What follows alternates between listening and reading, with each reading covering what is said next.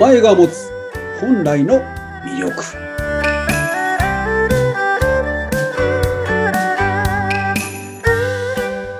はい、今日もスタートいたしました。名前が持つ本来の魅力。3回目になりました。アシスタントのフリーアナウンサー、うなみくよです。そしてパーソナリティはこちらの方。はい、龍安心でございます。どうぞよろしくお願いいたします。はい、よろしくお願いします。社名、生命承認マイスターの龍先生にお話を聞かせていただいております。龍先生、早いもので今日で3回目です。はい、6月に入りました。梅雨のシーズンですね。あちこちにこう、道端ね、こう散歩していると、アジサイがちらほら咲いているかなという感じなんですが、はい。私ね、このシーズン嫌いじゃないんです。でね、色もね、そのアジサイの色がすごく好きで、はい散歩してても、暗くてもなんか花が明るいから見ちゃうんですけど、はいねえ、リュウ先生、これあの今、ポッドキャストで音声だけだから皆さんには残念ながら見えないんですけど、リュウ先生の後ろ側にね、紫色のバッグがあるんですよ。これ、リュウ先生のカラーですか？そうですね。紫はすごく高貴な色だと私自身感じてまして、核ありたいなと目指している色です。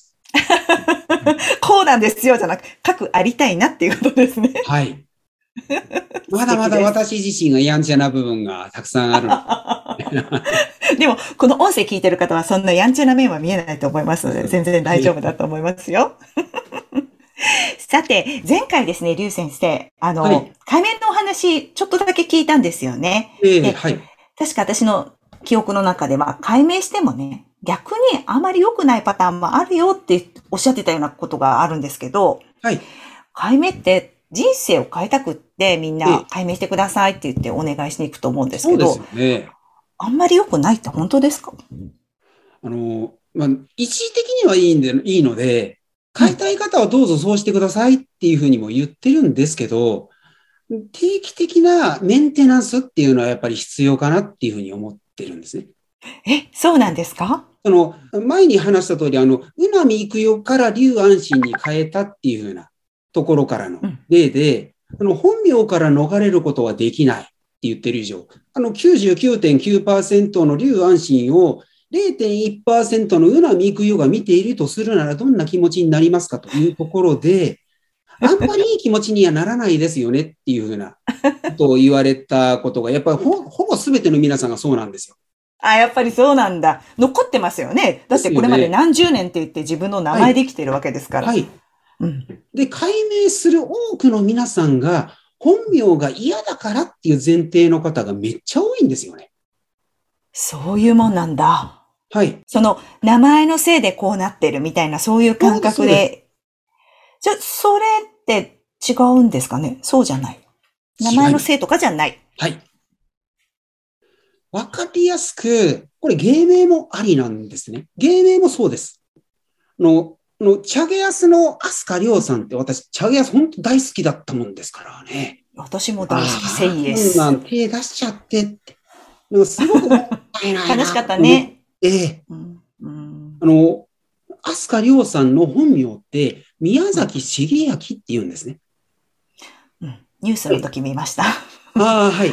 うんこれ、感情移入がすごく得意な、もうその人の痛みがわかるっていう素敵な数をお持ちな方なんですけど、この本名さんは。はい。飛鳥涼に変えたおかげで、感性を磨くっていう数が、うんどんどん、どーんと増えてしまったんですね。感性ってどういう字ですか？感じる性質の性、感性、感じる性で感性、あ、感性を、感性を磨く。磨く。うんはい。これによって、あの、おかげさまで素敵な曲を作って歌うことができるようになっちゃったんですよ。確かに、いい歌たくさんあります。チャゲスさん。で、飛鳥涼さん的に欲しいものを全部手に入れてしまったんでしょうね。うんそこから俺何しようってなっちゃったんでしょうね。うーん本名では根拠や動機、理由を大切にするっていう数を持ってたんですよ。そうなんだ。は飛鳥涼に変わったおかげで、根拠を大切にするっていう数が消えてしまったんですね。消えちゃった。あの、知名度が1000万人以上っていうのが境目らしいんですよ。もう全然超えてますよね。超えてますよね、飛鳥亮さん。うん。はい。うんおかげさまで飛鳥亮の方がメインになってしまったうんうんうんうんことによる、さっき言ったみかんの解明のこの限界って、なんでなのかっていうふうなことをお伝えしましたけど、飛鳥亮さんと宮崎茂明、仲良し小良しで入れると思います？じゃあもうバーンってヒットして、アスカリョウさんで有名になったけれども、みかんの箱の片隅に宮崎茂明さんがいて、じわじわじわってきちゃった感じですか？ですね。だけどうん、その言い分を飛鳥亮さんはずっと無視し続けてたんですよ。ほそういう心の声が湧いてきても、おめちょっと違う違う的な感じで。う。ん。でも、心は嘘がつけないっていう、そんな感じですかね。そうですねうん。ああ。